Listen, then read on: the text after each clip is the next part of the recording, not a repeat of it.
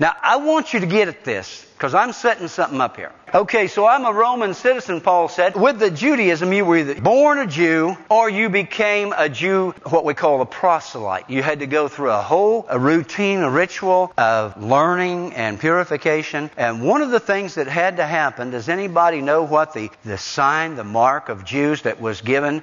God told Moses that every Jew, every male Jew would have to be circumcised. It's a terrible thing. It was required. Methods to obtain Roman citizenship. Roman citizenship was granted automatically to every male child born in a legal marriage of a Roman citizen. Freed slaves were given a limited form of Roman citizenship, and the sons of freed slaves became full citizens. Roman legion soldiers were rewarded with Roman citizenship after their term of service.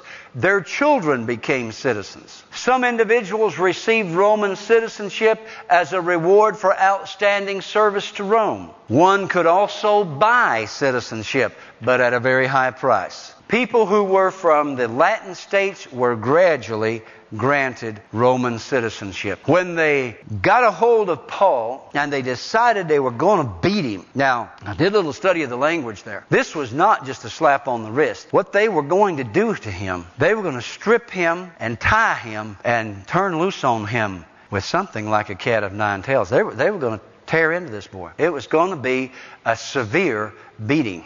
And they had prepared him for that. And at that instant, Paul says, Is it lawful for you to beat a Roman citizen?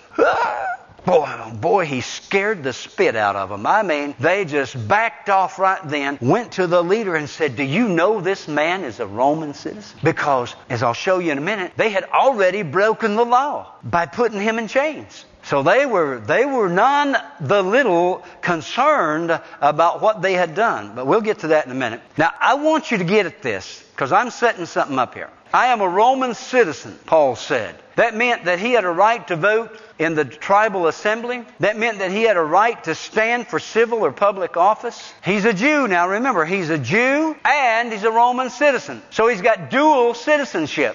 He said, I also have the right to make legal contracts and to hold property. Not very few Jews had these kind of privileges. How did Paul come by it? It is believed that his father was a Roman citizen. How he got it, we're not real sure. Probably wealth or some service to the Roman government. Paul became a Roman citizen through that. The right to a lawful marriage with a Roman citizen, have the legal rights over a family, and have children of such marriage who would be counted Roman citizens. Sounding a lot like America, isn't it? These privileges of Roman citizenship are sounding a lot like America. Just think on that a little bit. And then he had the right to preserve one's level of citizenship on relocation to another metropolis, another city of comparable status. And then there were even some additional benefits the right of immunity from some taxes and other legal obligations, especially local rules and regulations, the right to sue in the courts, the right to have a legal trial,